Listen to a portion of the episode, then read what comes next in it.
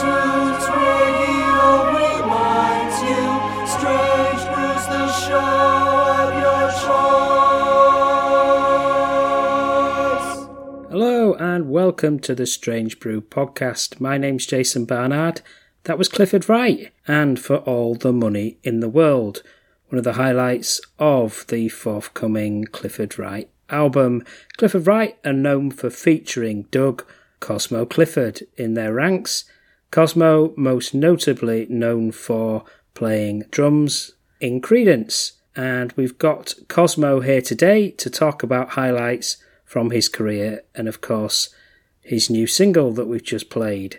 So let's hear my chat with Cosmo. Cosmo, thanks so much to uh, agree to speak to me. Clearly you've got a, a new album out, For All the Money in the World, a, a Clifford Wright project. So I understand that this was um, a project that you've basically reached out into your archives and dusted it off and um, are releasing it now? Well, we'll have a single uh, in uh, July uh, thirteenth, I believe, and that'll be For All the Money in the World, the, the title track, uh, the first first one up on the the order, and then uh, a second single will be coming out August third, and then the album will be coming out the twenty-seventh of August. So we're we're kind of giving little samplers um, of songs. Uh, so it's not quite out yet. I'm very excited about it. Uh, there's some. It's kind of a, a super session, for for lack of a better term.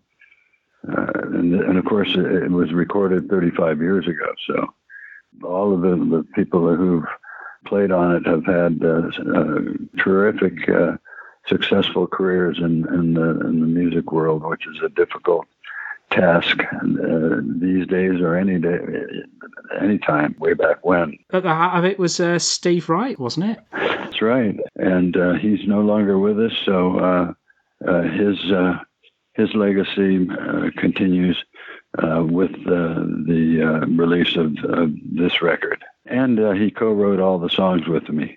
And we, we were uh, songwriting. That's how it started out. Yeah. And uh, then we thought, hey, why not put a band together and and to get a deal and, and uh, see what we can do. That didn't happen, but, uh, you know, uh, what we did get is a, a nice uh, legacy of music from that project. And And that's what what the uh, the record uh, record is. And this was a project where I don't think you did lead vocals. It was Keith England. Keith, yes, uh, Keith England, terrific singer. He's one of those guys that uh, has the uh, the dream. He's had it for most of his adult life, or all of his adult life, probably. He was the youngest one uh, in, in the project. Terrific singer, and he still has that. Uh, that eye on the uh, on the horizon for uh, a successful uh, uh, music career, and I'm hoping that's one of the, the, the many reasons that I hope we have success with the project. Yeah, I mean, when you hear the title track of the album, or Lost Pride Fever, it, it seems remarkable that um, you didn't get signed up or have chart success in that time. Was that b- because you didn't play live? I'm not really sure why. Um, there was one of the reasons uh, we didn't, we weren't going out and playing the gigs, and uh, that was Steve's call. He didn't want to go out and play In, in lesser venues than than he had been playing in with Greg Kinn, and you know, and I told him I was, you know, I think I was in a pretty big band, and and we, uh, I have no problem going back to to the streets where we we started uh, that band. Of course, that that band being Creedence Clearwater Revival. Uh, I, I was very disappointed. Uh, when uh, he uh, came up with that particular attitude about it. In those days, the way you got a record deal is you submit songs. Uh, t- that's That would be the recordings uh, that we made. Then you, you send them out to labels that you're, you're interested in, and uh, hopefully they contact you with their A and R department. And uh, then you set up an appointment for them to come see you play at a, you know, one of these gigs that, that I just alluded to. And then you get to look him in the eye and tell him what your plans are. And and uh, hopefully he, he li- hopefully he liked the liked the, the the music. They all liked the the recordings, but the the way you you got it is they wanted to see you playing those songs, and uh, that didn't happen. And of course, as a result, there was no deal. Then Steve got sick, and uh, that sort of took care of that, and I was opted to a solo project. But at that point, I said, well, I'll try to get a deal myself, and and then many things happened, life, kids, other things uh, that, that were going on, and uh, then the, the, those uh, songs and recordings were sort of forgotten. We're calling it uh, Cosmo's Vault. And there's about five or six albums worth of material, including an album, short album, but uh, with uh, Bobby Whitlock, where, again, I'm, Bobby and I split the songwriting. And we were the the, the, the, the writers uh, providing the, uh, the band with material. That was going along pretty well, and we were going to play gigs and played a few, and then Bobby's wife didn't like being on the West Coast and wanted to go to, back to England or or back to the to Memphis. I'm not sure which. Big, broad uh, difference uh, between Memphis and, and Europe. So, but anyway, that that one uh, didn't happen. But again, in my opinion, we had we had artistic success with the songwriting we were doing. The same with Steve and Clifford Wright. Uh, you know, uh, that's when I was very very uh, productive with writing, and, and then in my songwriting, I, I mean, in my uh, solo album, I, I co-wrote with several people, including a fellow named Rob Polomsky, and uh, we co-wrote four songs of the solo career. So uh, I like to I like to co-write, but but I don't like to co-write with more than one person. So keeps the focus uh, uh, there. When you start going about Uh, writing by committee, a lot of things get in the way. Uh, you know, uh, there are log jams for sure, but when you have somebody that you uh, admire and who has the, the talent to bring uh, the, the melodies or, or chord changes, and I, I have the, the ability to come up with uh, grooves, and songs can be built that way. And then once that process has happened, then I'll take the, the raw recordings on cassettes, actually, take them home to a four-track machine, put put uh, that information on one track, and then work out lyrics and and and, uh, and a lot of times uh, melodies of verses, uh, and uh, that's how the songwriting worked. And it was, it was great, and and uh, I had, and that's where Magic Window came from. I had a beautiful yeah. view of Lake Tahoe, and I would bring that, bring the the work uh, to my studio, and go up there and look out at the beautiful view and get inspired, and uh, maybe have, have a pull on a on a joint or, or not, you know, it's all, that's all legal now around here. So, yeah, it's, it's, it's kind of, I never thought I'd see that in my, my, my lifetime, but anyway, that, uh, you know, that's kind of how, th- how things went. And it was a very prolific time. I, you know, it was, uh, really, it was a terrific creative time. And then I like, I, I do, I like producing. So the, that was uh, another thing that I was able to do, uh, produce these these uh, songs into rec- uh, you know into records, and uh, that that process uh, is, is going on now with what, what I'm doing. You know, these things were two track masters.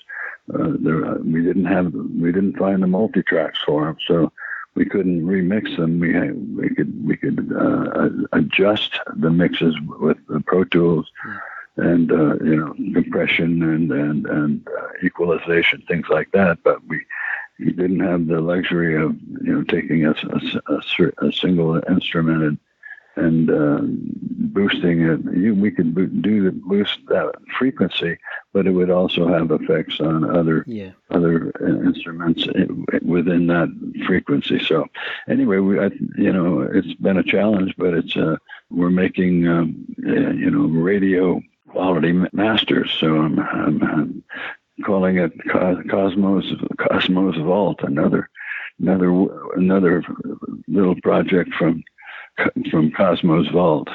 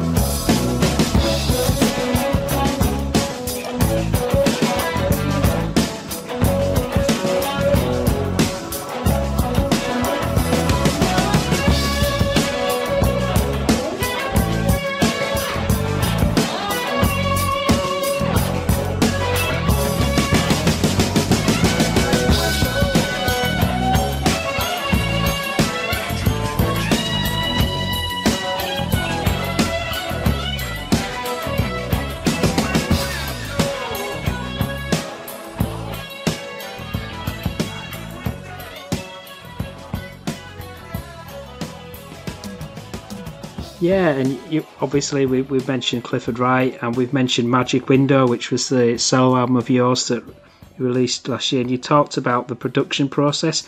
How did the production process compare on that with, um, say, Doug Sahm and, you know, a, a decade oh. earlier? Because it must have been quite a difference. Well, yeah, we had a, we were actually recording all the music at that point, so we had all the all the the multi-tracks. In fact, I think most of that stuff was done on sixteen track. Yeah, I had I had complete control of anything if I wanted to pull. In fact, I found some two-track, uh, two uh, four uh, sixteen track. multi-tracks of Doug Sahm from my house in up in the mountains, uh, and, and it was just before he became uh, the Texas Tornadoes. Hmm. So I have that. I have that, and one of these days I'm going to get it out. Hopefully, it's still good, like all the other tapes have survived the test of time. But this will be one where I can actually remix from ground zero. And uh, but I have other other things on, on, on the agenda first. Um, right now, it's it's it's uh, the Clifford Wright Project. I'm starting my own label, so uh, and I've got a distribution deal with Sony Sony Orchard. A fellow named Bob Frank, who's a, an old veteran of the record business, and uh, he's he's made a deal with Sony, so he's. He's uh, going to be the distributor for my very first record on my, my on on on Cliff Song Records. So you're getting into being, being a record company. But the the thing that that's really cool is all the everything that is being released will be a, a song that I'm a writer or co-writer on. So it's a kind of a cross pollination, if you will, uh, where I'm a, a label, but uh, I'm I'm a publisher for that label. That's great to hear, because obviously Doug, and well, when you listen to Groover's Paradise and uh, songs like Beautiful Texas Sunshine, there's so much quality there, and you're indicating that there's more to come as well, so that's really exciting. Groover's Paradise, the, the album, was probably the best uh, uh, production I, I've ever, I've done in my career. Uh, and it's always nice to be able to play drums, you know. Of course, that's generally that goes that goes with the with the deal. If you get me, I'm going to be the drummer, and, and because I, I know I know the drummer pretty well, and I, I you know I, I know that that really kind of helps, and and uh, uh, the material and or the direction. Uh, what I wanted to get with, with Doug Sahm was to showcase his his many talents, and uh, he he's probably the most talented guy I've ever worked with. And you know, John Fogerty's no slouch, but Doug was it was came naturally with Doug. He could play any instrument, and he could sound. If, if he did a country song, you would say that would be George Jones. I mean, it was it was a real. You know, he, he became that that uh, that artist, that that persona, and then uh, it was a rock and roll song. Boom, he, he sounded like a rock and roll guy. I mean, and could play the instruments accordingly. The hard part with Doug was keeping him under control. he, he had so much energy, and he would bounce like a, a bumblebee in a, in a meadow of many flowers. And, and he, he all of a sudden he would go, oh, I want to do, I want to put my blues band together again. I want to, I want to do some blues. I said, wait a minute, we're we're in the middle of beautiful Texas sunshine. Let's finish this song. And that was the hard part, keeping him focused. And once, you know, I didn't, I didn't tell him. He was, you know, the the the, the biggest star in, in the world. I didn't play to that part of his ego, because then he would he would just get stoned, another a day wasted. I just told him that the work is is his legacy, and the and the tape tape doesn't lie, and the tape will last forever. So let's let's let's put down quality work. Once I, I, I got that going, and, and he, he he respected me and what I did, and the, and that I could do that, you know, uh, focus and, and, you know, really get maximum time, maximum uh, results for, uh, for the time that we, we had in the studio. That worked, and, and man, oh man, did it. We have some great music on, on that, and, and the difference between Beautiful Texas Sunshine and and and, and uh, Gruber's Paradise. There was uh, an R and B, uh, the second song, Devil Heart. That's one of my favorite. That's one of my favorite grooves ever. You know, and I just go, man, this guy is good. You know, just gotta gotta make sure that uh, we get everything we want while while he's, you know, while he's uh, in control, or, or I was in control of of uh, you know, making him see that, you know, hey, you you have many talents, and I want to show the world what you can do. Yeah. Uh, when we're in the, we're in the in the in the country zone, you've got to be locked up tight. So yeah, that that, that record was a a real good one for me, and, and I, you know, and, I, and that's the the, the the my opinion. Uh, and I am slightly uh, you know bent on this, but I think it's the best record he ever made, and uh, in in terms of what showcasing his talent.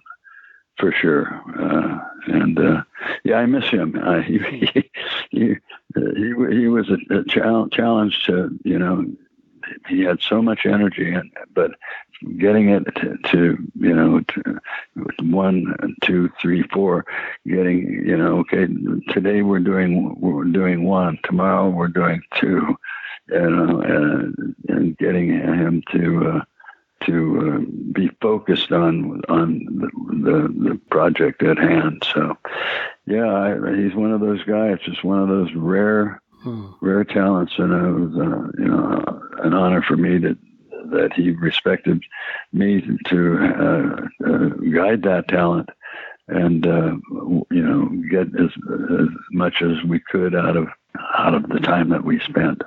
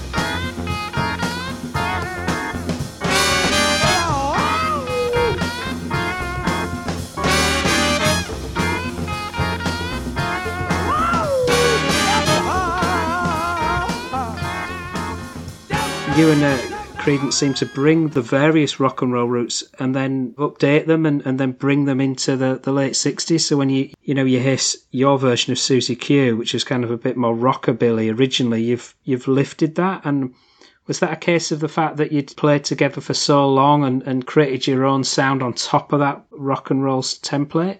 Yeah, absolutely. Uh, we we played for ten years together before we had our first hit. So that, and we stayed with the genre that, that we loved. We didn't. Yeah. A lot of people said, "Well, you need a gimmick, you know. Well, there, this this is what's happening now."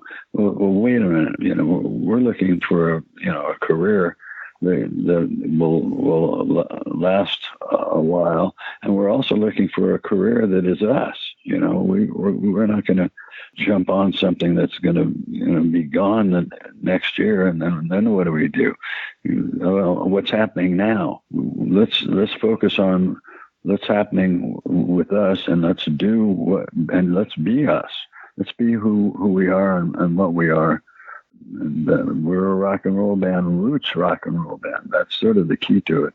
We were a roots rock and roll band, and when we started playing music, that's what we, what, what we cut our teeth on, you know, Memphis and, and Elvis and and uh, real rock and roll. Your drumming style, you seem to have a bit more of a groove than some, some drummers. Well, yeah, I, I'm a feel player, so I have to feel something, and so that I have to be very selective in what I play. And a perfect example of that is Susie Q. Mm. Susie Q, as you say, was a, a rockabilly song. I didn't like it. Huh. It was it wasn't one of my favorite songs. I, uh, but it was in the set list, and and and we were playing in the bars at that time, and uh, six nights a week, five sets a night. So you know you you you, you got to make your material stretch out. So also uh, the way economics, bar economics, are very simple. You play music that makes people dance. When the people dance, they sweat. When they sweat, they buy beer. So, you know, that's that's that's how, how it worked. I came up with the, the quarter note for, for Susie Q, and I had been listening to uh, uh, R and B, and they, they used that bell of the cymbal quarter note uh, groove uh, a lot, especially in choruses. You know, we give the chorus a lift. You, you you give it a lift not by adding notes, but by t- taking notes away, and that would be four notes per bar. So I, I just started playing, and then I then the, the notes that I took out with my right hand, I replaced with my bass drum. Oh. So it, it made it like a crosscut saw. Goom ga goom goom ga goom goom ga goom ga goom goom ga. And so it gives it a a, a power. It gives it more power by playing fewer notes. It, it, it worked pretty well. Uh, a lot of what I what I play, I learned from listening to R and B and, and yeah. the black the black side of what was happening musically. It appealed to me, and it, it got in under under my skin. And and uh, you know, it, I, I loved loved it when we were playing blues oriented uh, grooves.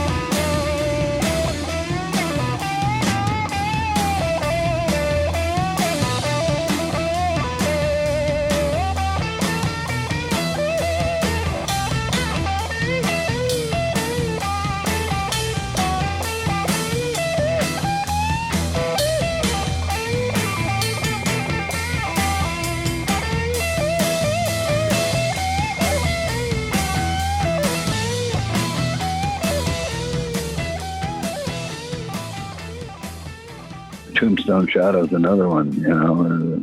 That's not a quarter note feel, but it, it's a, definitely is uh, that where the backbeat uh, works and, and the, where you put the, the kicks uh, working with the bass, uh, either around it or accenting key notes or, or accents. And uh, a perfect example there is Grapevine. You know, I do a, a lot of breaks on the four and the two and four, which are the ba- usually the backbeats. Heard it through the grapevine and, and accenting the backbeat mm-hmm. with uh, a, a crash, cymbal crash, you know, and a bass drum hit, and, and very effective. Kind of sets up uh, the song, the places that you can go with what you're playing. I, I always wanted to have, have value. I wanted e- each note to have value. Yeah, that's kind of my signature, I guess. Uh, make it so you have to tap your feet to it. Don't play a lot of fills unless there's musical value to it. One song where I found a, it's almost like a triplet, really, Cool Stop the Rain, in the choruses. Uh, when we were playing it, learning it, to me, it had no no real personality or, or exclamation points. So I took it home. We used cassettes on the floor and, and would uh, use those as note takers, and then take it home, put it on my four track, and then write and, and play parts that I, you know, was working on, working on ideas. And finally came up with that idea. You know, it's kind of like a triplet thing, but it, it gave it, it, it gave it motion, and it, it didn't have that, that motion without it. And uh, John didn't like it. I just said, you know, it's it's just an, an, another sort of ballad type song, where that's not who we are, not what we do. And it, it gives the song some life, and and and, and it, it's an interesting change from what a song like that would, would, would have in it. And I find, I just say that in, in rehearsal, I would I would play those play the part, and then you'd look at me and scowl. Finally, just um, you know, I, I give up. What that meant was, you know, I was right, and and it did make a, a huge difference in the statement in that song. Check that out. Yeah, no, it's a great uh, next time you hear that song. So, you know, and listen to, to what's happening with it.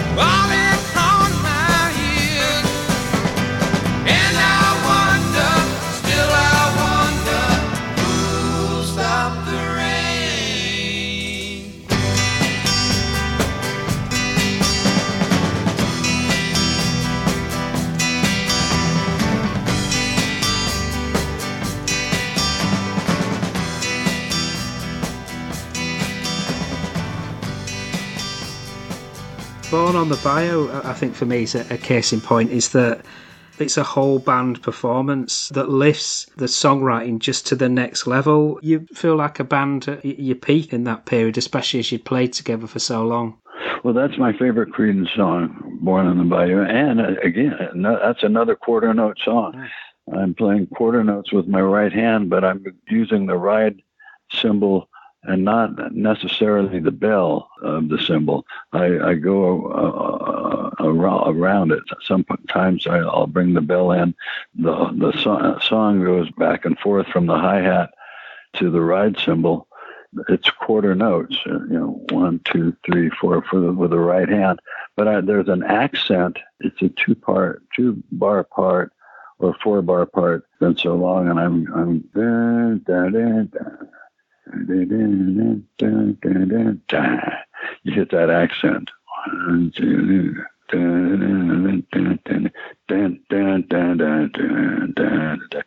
So uh, I'm playing playing the accent with, with the bass drum, whether I hit you hit the cymbal there or not. It's just a, again, it's a, it's a, something that you feel, and that move that, that what John was doing, it, it really gave that power. Without without playing a, a break, a break, I'm, I'm playing a part that brings the foot in uh, on those accents, and uh, I'm not doing big rolls or, you know, there are breaks in it, but the the, the main focus on it is that, that accent and the fact that it's being played over the top with quarter notes instead of eighth notes.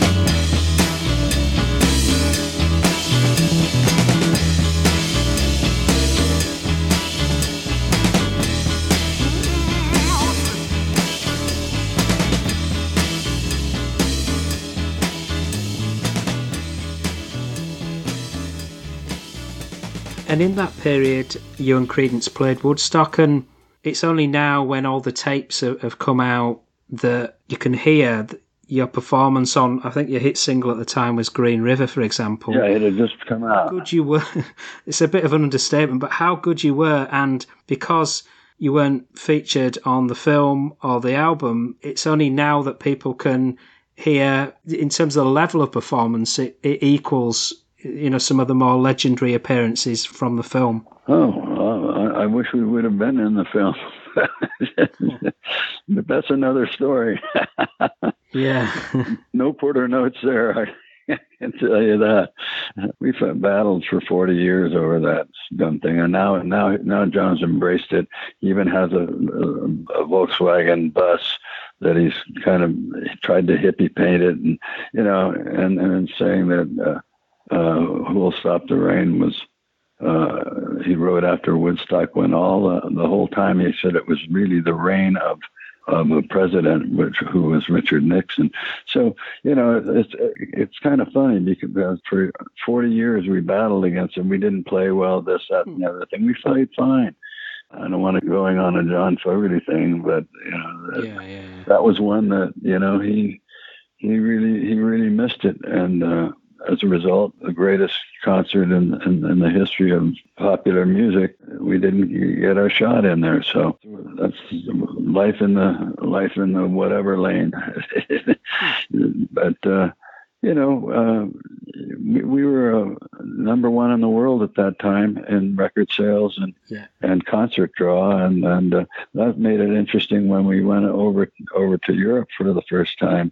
You know, the Beatles, we did an, an opposite Beatle, what I call it, an opposite Beatle run, because the Beatles came over, took over, and uh, dominated the air, airwaves, uh, radio, and uh, and played better rock and roll than, than the Americans were playing, kind of bringing it, bringing it back to where it should be. We, when we went over, we we went to, to uh, Royal Albert Hall, which is going to be coming out hopefully this year. You know, it was kind of a, a, a switching roles, if you will. Of course, the Beatles were far bigger, and, and we were we were a band, and uh, they were yeah. they were a, a, a world changer, a life changer. Uh, they, they they affected people in every way, not just with with music. Music was. was there, it was what what brought them to the fore, but wow, I mean, the effect they had on so, society and uh, culture, hmm. uh, we didn't have that, but we had the music, we had the rock and roll part of it.